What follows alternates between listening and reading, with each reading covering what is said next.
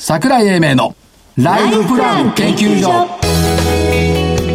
この番組は証券コード3965株式会社キャピタルアセットプランニング一般社団法人日本 IFA 協会の提供東京証券取引所の講演でお送りしますこんにちは所長の桜井英明ですはい、コメンテーターの正木明夫です。そして、アシスタントの飯村美希です。今週もよろしくお願いしよまろしす。くお願いしまちゃんと東京のスタジオからお伝えしてますはい、今日は今日は。しかし木曜日ってのは雪降るのふうわかりません1よ。月6日も木曜日だったの覚えてるあ、そうでしたっ覚えてけますよすごかったですキよ。ャップの北山社長終わった後雪の中どうやって帰るんだろうって大変だったらしいです。ああ、そうか、そんな話してました東ね。京駅まで行新幹線間に合うかってこく東京駅まで行くのが大変だ。で今日もうなんか雪と言いながらだかいやら、あの、みぞそうれですね。東す京虎ごノいよ門は、はい。羽田の便が200便ぐらい欠航になってよ、はい首都高を止めてよ、はい。はいこれ積もらなかったらどうするちょのっと。いや、そ れいやよかったですよ。よかったですよ。よかったですよ本当やっぱ備えとくのは大事ですよこれ。はそれでいいじゃない。うんもう一つもう一つやっぱ専門家っていうのはやっぱしばしば間違うことあるから専門あ家でもまあは。我々を含めて、そうです。うんということですね。でもやっぱ聞いちゃうよね、聞き、そら専門家ですもの。そうですよ。はい。注意しましょう。警戒しましょうで す。そうまあまあででできれば積もってくれない方がいい よねまあね、本当よかったですね。ということ今との日経県株価はうんはい木曜日の午後実況担当の方もおられますが、 何ですか、その枕言葉は。いよいよ116円高、はい27,696円続伸になりました。はい寄り付きね、300円以上上がってたんですよ。そうでしたね。だから、えっ、と、S q 値そのものは27,835円。高値880円まであったから幻じゃなかったんですが、終値でこれずいぶん下回ってるんで、はい大きくいっぱいというところになりました。これね、S q 値出たの今日9時16分だったんですよね、朝。今日さは。うん。あのー、ヤマトがね、ああ、そうでした。あはあ、い。そうか、そヤうか。マトの、ヤマト運輸が決算を受けた売り買いだったんで、えーはい普通ファーストリテが邪魔するんだけど、今日はヤマトでした。売買代金3兆4500飛び8億円。値上がり1447、値下がり636。東京エレクトロン、ソニー、まあ、あの、即死数上がってたんで、この辺が上昇。トヨタの決算の解釈が難しいよね。ですよね。あれ、まあ、下方修正なんですけど、増益は増益なんだよね。いや、しかも、あの金額見たらね。もっと難しいのはソフトバンクグループ。はい。これ、え、難しいですかこれ。いや、難しいというか、ちょっと簡単なんですけど、こいつの、この、こいつのせいで、こいつって こ日の、経平均採用銘柄の一株当たり利益が、はいえっ、と、昨日段階で2000飛び飛び4円、はい。一昨日が2082円だったんです。はい。で、えっ、と、日経平均の EPS にこれ日経で PR に反映するのが決算発表の2日後だと読んでるんで、はい多分この78円も下がったのは SBG のせいだろうって。人んちの EPS をね、人んちって、人の国の EPS をね、その投資ファンドに左右されたくないなっていういう気持ちがね、あるんですけど、やっぱりそうなっちゃってるねっていうところが出てきました。はい。まあ組み入れられてるからね、これはね。そうなんですよ分ね。かってることですから。そうなんですよ。だからこの辺が、まあ、あの、この後の決算、まあ、佳境は今日で終わってるはずなんで、ねで、3連休を迎えて、えーしばしゆっくり考えるということで、よろしいんではないかと思います。はいで、先週の対決、振り返り、どうぞ。まさきさん。 はい、丸。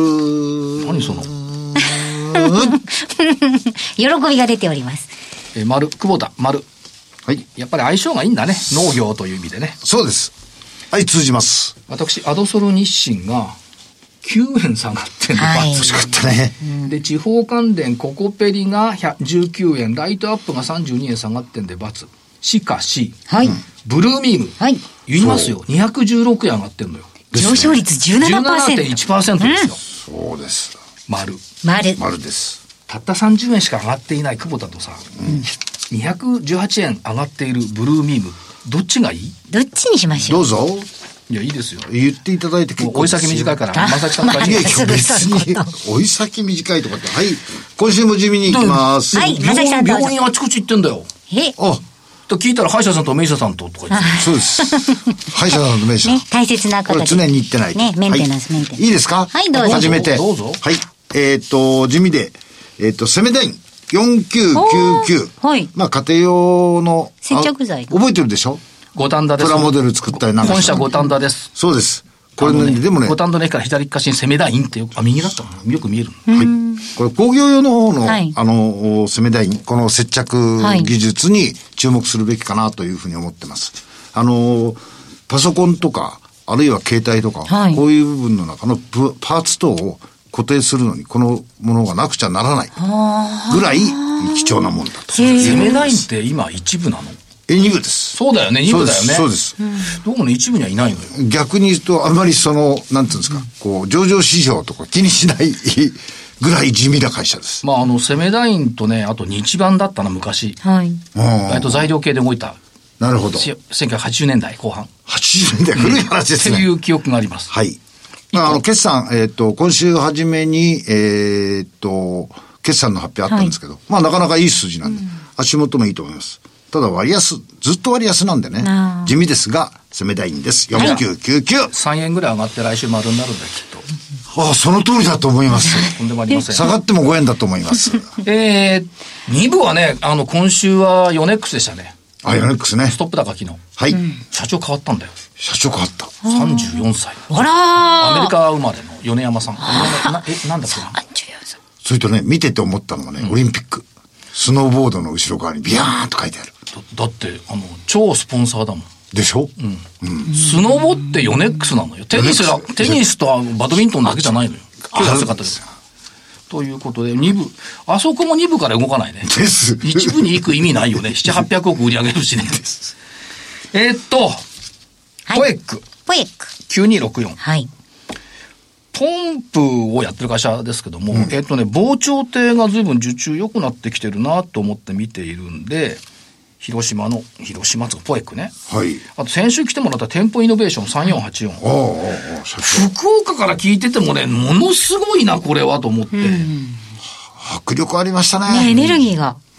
まあ、しだってコロナでさ、飲食店なんて良くないよなと思っていたら、全然、いやいや、出たところにはすぐ入るってのは、そりゃそうだな。はい。もう一個、アイリック7325。これはね、会社をよく研究しましょうってのがあってね、アイリックっていうと、あのー、保険ショップっていうイメージなんですよ。おお。えーっと、いろんな、あの、イオンだとかね、こあーういうとこに入ってる、保険の窓口って、はいはい保険なんか保険のね、ショップなのよ。はいはいだけど、フィンテック事業っていうのが随分強化されていて、例えば OCL を、OCR でうんはい字を読み込む。はい、はい、はで、えっ、と、ただ読み込むんじゃなくて、そこに、まあ、いわゆる、いわゆる AI みたいなのを使っていて、い。うん。とってもいいわけですよ。おーでね、とりあえず、とりあえず、国税庁に採用されている。だからね、みずほ銀行も採用した。で今なんか、その、コロナの患者数なんか、いまだにファックスでやってるんだから、いだったら OCR で読んでも、ネット上でやりゃいいじゃんっていう、そういう使い道もあるなっていうのがあって、アイリック。はい以上、3銘柄。ということで、この後ゲストの方のご登場です。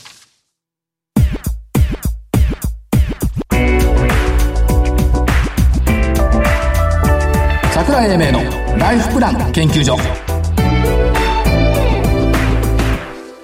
それでは本日のゲストをご紹介します。証券コード4584東証マザーズ上場キッズウェルバイオ株式会社代表取締役社長谷正治さんにお越しいただきました。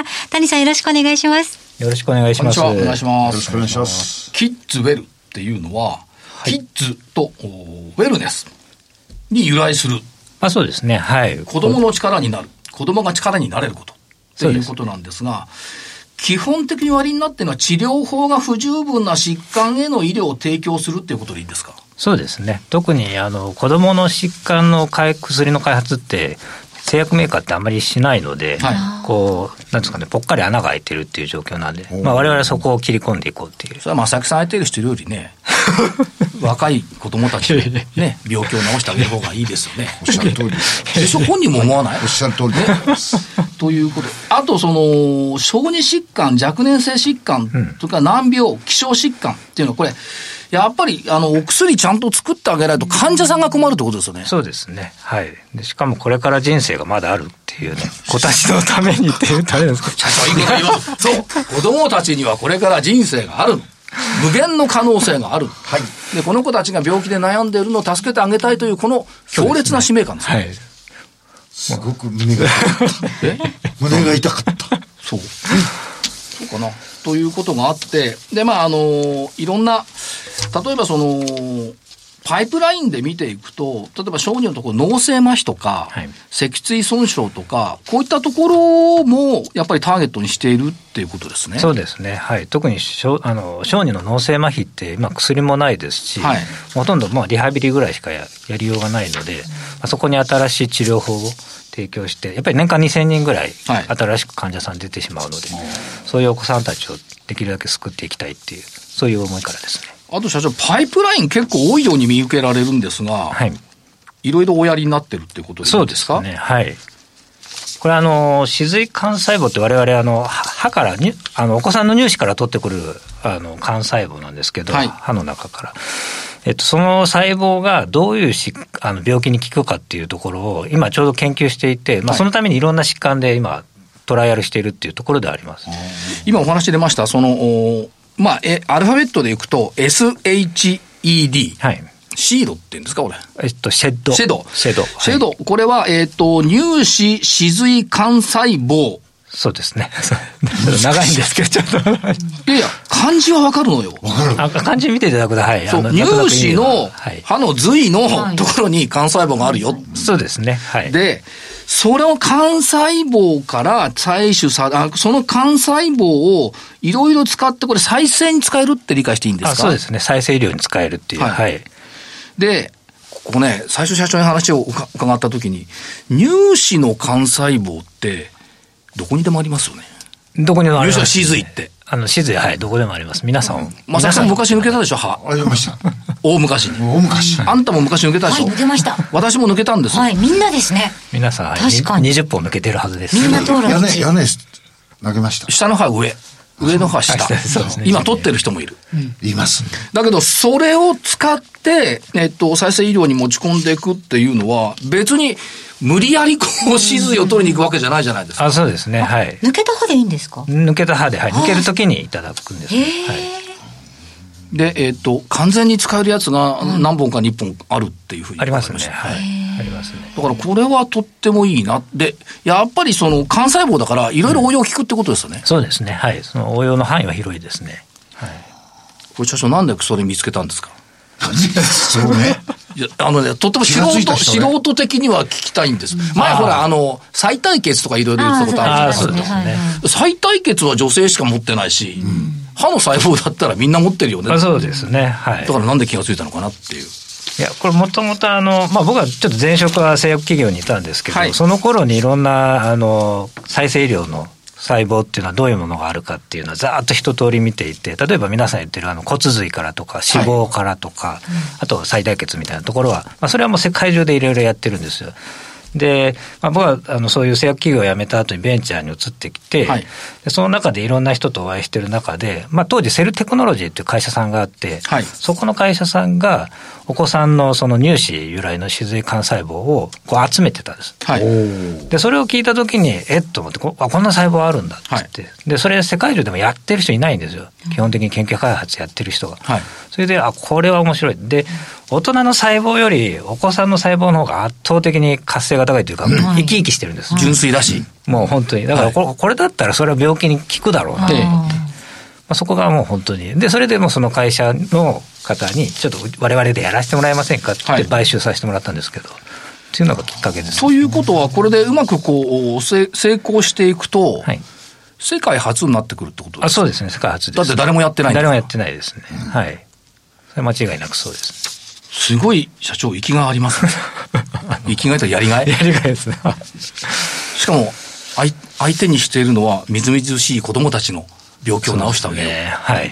でまあ、もちろんお子さんの細胞でお子さんの疾患を治すのももちろんですし、はいあとやっぱり活性高いんで、大人の疾患に対しても、これ間違いなく効くなっていうのは、まあ、我々データ今取っていっていて、はいそこも分かっていて、なので、あの、やっぱり大人の幹細胞ってどんどんへたっていってしまうので、はい皆さん怪我の治りが多分あ子供の頃の方そうがです早いと思うんですけど、はい記 憶私はね、い強いん ですよ。治りいいんですよ。病院行かないだけじゃないですか。それはいいんですけど、でも、そういうことですよね。そうです、そうです。リフレッシュできちゃう、はい細胞が。ということと、これ、あの、お話しいただける範囲でいいんですが、どの程度まで研究開発進んでるって見ていいですか今はまだ動物実験ベースですね。はいうんうんでできるだけこの1年2年のうちにあの人での、まあ、臨床研究の方ですね大学の先生方と組んで、はいえー人での、えー研究をしていきたいなというところで今その準備をしているところですね。なるほどはいだから、だいぶ着々とは進んでいるってい進うんイメでーますジねですね。あとね、社長のお話の中でちょっと、あの、ポイントになったのは、デザイナー細胞っていう言葉があーはいうん出てきてたんですけど、これはどう理解したらいいですかえーっとですねデザイナー細胞っていうのは要は今の細胞っていうのはお子さんからもらってきた細胞そのまま増やして病気の方に投与して治そうっていうんですけど、ただその細胞自身にもっとこうなんていうんですかね武装するんですもっと効果を高めてあげるとか、ある特定の疾患により効く効果があるように効くようにしてあげるでこういうちょっと遺伝子組み換えとかをしてそれをデザイナー細胞っていう今言い方をしていてですねこれは第二世代で我々次の、まあ、これをグローバルに戦略製品に持っていきたいなと思って今やスタートしているところですけどだから季節して今 IT の世界でもデザインっていうデザイナーっていう言葉がすごい流行ってきてるんですけど、でバイオの社会でデザイナーっていうのを持ち込んでいただいたのは御社が初めてだったんでああなるほどすごい興味深いっていうところなんですよね。あとあのナノキャリアさんと,、えー、と提携もされてますけどそも、うですこねれはどういう意味合いだったんでしょうそこはまさにその細胞をデザインするときに今やっぱりバイオの技術もいろんな技術があってでナノキャリアさんがそのメッセンジャー RNA とかをですね、はいこう加工する技術とか、あと、まあ、ミセルのあの、まあ、し技術をお持ちなのでその技術を活用させていただいて、この第二世代の我々のデザイナー細胞を作ろうというところで、はいそこはもう一緒にタグアップしてやってるところですね。あと社長、将来的には、まあ、当然ながらそのお子さんの疾患への対象ってことはあると思いますが、やっぱこれ、多くの範囲に対象広がってくるって考えていいんですあかそうですね。はい。もうそれはもう年齢をどんどん上げてい って、もう若い方からお年寄りの方まで疾患をカバーできるようにしていくっていうところですね。となってくると、おこれは、あれですか、やっぱり、あの、入試っていうのは、取っとくって、入試バンクとかないんですかああ、えっとですね、バンキングもあります。はい。やってますね。はい。我々もだから、もともとバンキングをやってるセルテクノロジーという会社を買収してるんです。でただ、バンキング事業ってそれはそれで結構、あの、非常にコストもかかるし、そうですよ人ねも手間かかるんで、ちょっと今はそれは別会社に切り離してますけれど、それはそれでやってます。だから我々は研究開発だけにフォーカスしてで、る研究開発の中で、その、入試っていうのは、なんていうの、適用の障害とか、これは合わないとかいうのがなくて、どれでもいいとか、それはこれから研究ですかあそうですね、ただ、えっとですね、だいぶ分かってきていて、はいやっぱり神経系の疾患と、あと骨の疾患にはよく効くっていうのは分かってます、はい、あとは炎症系疾患ですかね、いろんなこう痒くなったりとか、そういう疾患にも効くだろうなっていうのは。それやっぱあれですかね、その歯の中の髄にあるから、歯と神経っていうイあメーもジう。もうおっしゃる通りですね、はい、そこはもう本当に親和性高いと思ってますね。はいでもそうやって考えていくと、まあ子供たちの未来っていう、まあキッズウェルバイオっていう社名そのものなんですけど も、えー子供の力になる、なってこれるっそうですていうこと。で、それの中核がシェドっていうこと。そうですでね、この番組とかセミナーで結構御社のこの話していて、あありがとうございます。ね、子供の歯の神髄の中から取り出し、それから再生するんだよっていう話を私がしても誰も 信用してくれないわけ。知ってましたし、覚えてましたよ、しっかり。はい。いや、面白いと思ってましたよ。今日は谷社長の話を伺っていただいて、あやっぱりそうなんだって思っていただけた。すごいですね。夢がイあメりーますジが湧きにくいのかな なんですかね、なんうん、あのね、それはあると思うんですよ。あの、実はですね、会社説明資料読んでると、わからないよ横文字が多くてあーよくわかん難しいことなでい。それとさっきの漢字も難しいよねそうそう、だからね、はいあの髄ね、感通訳がいないとね、これいかんなと。まあおっしゃる。通訳でいいじゃないでじすゃかあ通訳インタープリテーター桜井で。いいですね、それはい。だから、でも、あの、どんどんどんどんこういう形で進んでいるし、まあ、他でもね、その、おーバイオシミラーとかそういった分野でも今、はい活躍御社されてますんで、えっ、と、いろんな分野の中で、まあ、最先端事業を担っているってそういでうすこねとですよね。はい。これがね、またね、本社がいいとこにあるんですよ。本社うん。本社っていうかね、あの、会社会社。立地がいいめちゃくちゃいい。その心は兜町だもん。歩いていけるまあ、俺、取引所からね、3分ぐらいで行ける。 あそうですねそう信号2個しかないと思います、そ多う分ですね、はい。おおあの辺あの辺。だかからね、親和性があるんですあよ。違う だから、そういう意味では、やっぱりバイオっていうのが、まあ、あの、今年の1月12日に岸田総理も、日本はこれから、あの、新資本主義はバイオが中核だっていう、なんか新年の集まりはいでおっしゃってましたし、まあ、多少リップサービスもあったとは思いますけども、その先駆けっていうことでね、はい頑張っていただければ。あそうですね。またあれですよね、先生。これからお金もかかりますよね。かかりますまだいろんなところでもかかりっまてすはい、実験 まあ、そとこかやはらないといけ研ない。究ではいお金はですよねかかりますはい。で社長、あの、投資家さんに最後、メッセージ一言はおい願いします。えっ、と、我々、はい、えーキッズウェルバイオは、あの、まあ、世界に先駆けての、このシェットというものを、えーどんどん開発していってですね、まあ、これ本当にポテンシャルとしては、ものすごい、あの、数、まあ、できれば1兆円とかいう規模感の市場を作っていければなとは思ってますんで、ぜひぜひ応援いただければと思ってます。もう今日の放送で皆さん、入試が大事そうですね。これまず大事ですね。入試が大事って覚えてもらう。あ、そうですね。はいそれいいですね。で、もう一つ、シェドって覚えてもらえる。そうだね。はい。ということですね。今日お忙しいところ、雪の中ありがとうございました。ありがとうございました。ありがとうございます本日のゲストは、証券コード4584、東証マザーズ上場、キッズウェルバイオ株式会社、代表取締役社長、谷正治さんでした。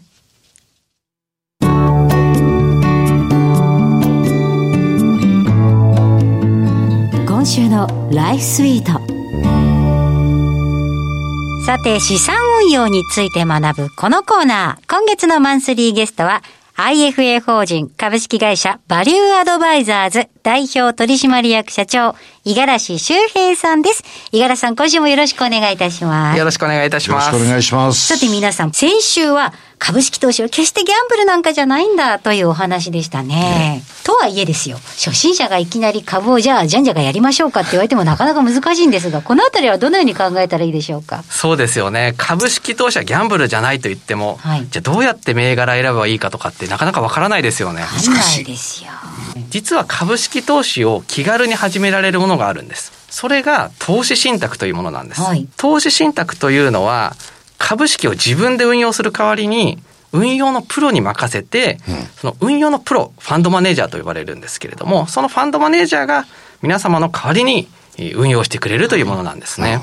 でもその投資信託をどうやって選ぶかって問題になりそまこすよが難い。しいところですね。はい、それは素晴らしい視点ですね。はい選び方がわからないという方は、はいインデックス投資というのが今ありまして、はいうんそれは日経平均に連動するような投資信託というものなんですね。はい。あとはアメリカの S&P500 っていうアメリカをの企業を代表する株価をまとめたようなものがあるんですけれども、はいそれに連動するような投資信託などもあるので、そういうのを使うと分かりやすいかなと思います。細かいものを見なくてもプロにお任せしたやつで、さらに言うと、わかりやすい指数連動型のやつを。やっぱり市場の成長がはい自分の資産の成長にはいつながっていくという感じでいいわけですか。まさにその通りです。あーあの、例えば、個別企業、個別株ってギャンブルではないなっていうことをお伝えしたんですけれども、はいそうは言っても、稀に万が一倒産してしまったらどうするのって。はい。この世って今、まあ、コロナもそうですけど、なかなかわからないことだらけじゃないですか。はい。そんな時に個別株式1社だけに投資すると、んその会社がもし万が一のことがあるとゼロになってしまうんですけれども、はい。投資信託でしたら、例えば日経平均に連動する投資信託でしたら225社。はい。 S&P500 ってものでしたら500社に投資してますので、そのうちの1社が潰れたとしても、まあ、大体500分の1くらいしかなくならないとなるほどい。うような形になってるので、資産運用も継続性が大事だし、はい資産運用をする対象の商品、対象の企業等も、これも継続性が大事ってことですね。その通りです。なるほど。あ言われて今ハッとしましたですね。確かに一一社対一社ですもんね。そうですもちろん中中期なのかあの短期なのかっていうのもいろいろありますけど、資産運用っていう目で考えるとってとこですね。そうです。ね。はいインデックス以外のとこだったらどういうふうなことを考えたらいいんでしょうか。はい。あの、先ほど正木さんが、あの、経済の成長ということをおっしゃってましたけれども、はい、はい。まあ、我々の日本だと、ちょっとなかなか経済成長が今、あの、残念なんですけど、スローですねやっぱり経済成長、世界全体で見ると、ただまだまだ経済が成長しなてるんるですほよ、ね。ど。はい。でそれはやっぱり人口が世界だと増えているので、人口が増えると新しく生まれた人たちが成人してその人たちが働き出したら家とか買いますよね、はい。そしたら家具家電を買ったりとか、食料の消費が増えたりすると、はい経済のパイというのがどんどん大きくなるので、そうすると世界の経済っていうのは成長するので、そういったものに投資していくといいかなと思います。視野を広くするってことですね。その通りです。なるほど。はいはい。またこういった投資信託の選び方っていうのは、やっぱりプロにアドバイスしていただくのがより良いわけですね。そうですね。インデックスよりいい投資っていうのはなかなか選べないので、はいそういった時は私たちみたいなプロを活用いただければというふうに思います。はい。ということでございました。来週もお話しいただきます。今月のマンスリーゲストは IFA 法人株式会社バリューアドバイザーズ代表取締役社長、五十嵐修平さんでした。それではここでお知らせです。財を生かすと書いて財活。キャピタルアセットプランニングは創業31年目。我が国の多くの銀行、証券、生命保険会社に最先端のシステムを提供しております。東証一部上場。証券コードは3965、39老後。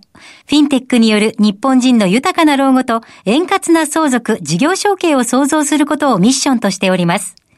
新たに提供するサービス、財活コネクトは、相続、事業承継、資産運用などに悩むお客様と、キャピタルアセットプランニングが提供しているウェルスマネジメントワークステーションやゴールベースプランニングなどのシステムを活用しているプロフェッショナルな財活アドバイザーを結びつけ、お客様のお悩み解消のお手伝いをするマッチングサイトです。今すぐ財活コネクトを検索。東証一部上場、証券コード3965、39老後、キャピタルアセットプランニングにご注目ください。資産運用の目標設定は人それぞれにより異なります。個々の目標達成のために独立、中立な立場から専門性を生かしたアドバイスをするのが金融商品仲介業 IFA です。一般社団法人日本 IFA 協会は企業 IR 情報を資産運用に有効活用していただくため、協賛企業のご支援のもと、この番組に協力しております。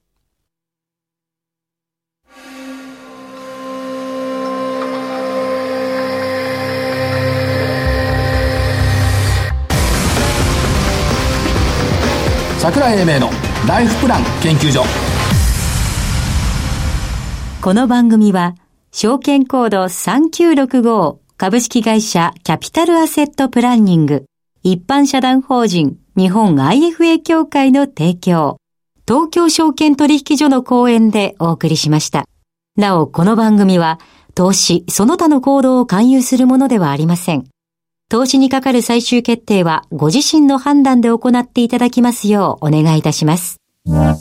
今日はいいお話を伺いましたいや、夢がありました。であの最近桜井さんのキャッチフレーズ良かったですよ。え入試は大融資事。制度。えそうよこれ分かりやすいかもしれない。そうそうあとあれですよねあのテレビドラマなんか見てて結構子供たちが入院しているシーンって出てくるじゃないですか、ねえ医療ドラマとか見ていて、はいはいで今学校もなかなか行けなくてね入院してるとかわいそうだと思うのね、でやっぱそういう人たちに対してそういう子供たちに対して、あのー普通の生活をさせてあげたいっていう思いがね、多分谷社長の願いだと思うんですけど聞いちゃっていいですか そんな感じですよねだからそういう意味ではねあああいうシーンがなくなってくることを期待してね、で、えーっとキッズウェルバイオさんの未来に期待したいっそうですてね。いうところ珍しくかっこよく締めてるねそうですね。気品がありますね、今日は。倒れちゃういつになく。え気品があるいつない、いつも気品がなあ、いそうですか。ごめんなさい。とんでもないでどう明ぞ日から、えー、3連休はいで。す。ということですから、まあ、お気をつけてコロナも早く収まってほしいなってそうですね。いうね、と思います。でもそのあの助かった子供たちあの病気治った子供たちが羽ばたいていくとももっともっと言うようになってくると思いますということでお相手は、えー、桜井英明と正木明夫と、アシスタントの井村美希でした。それでは来週のこの時間までごきげんよう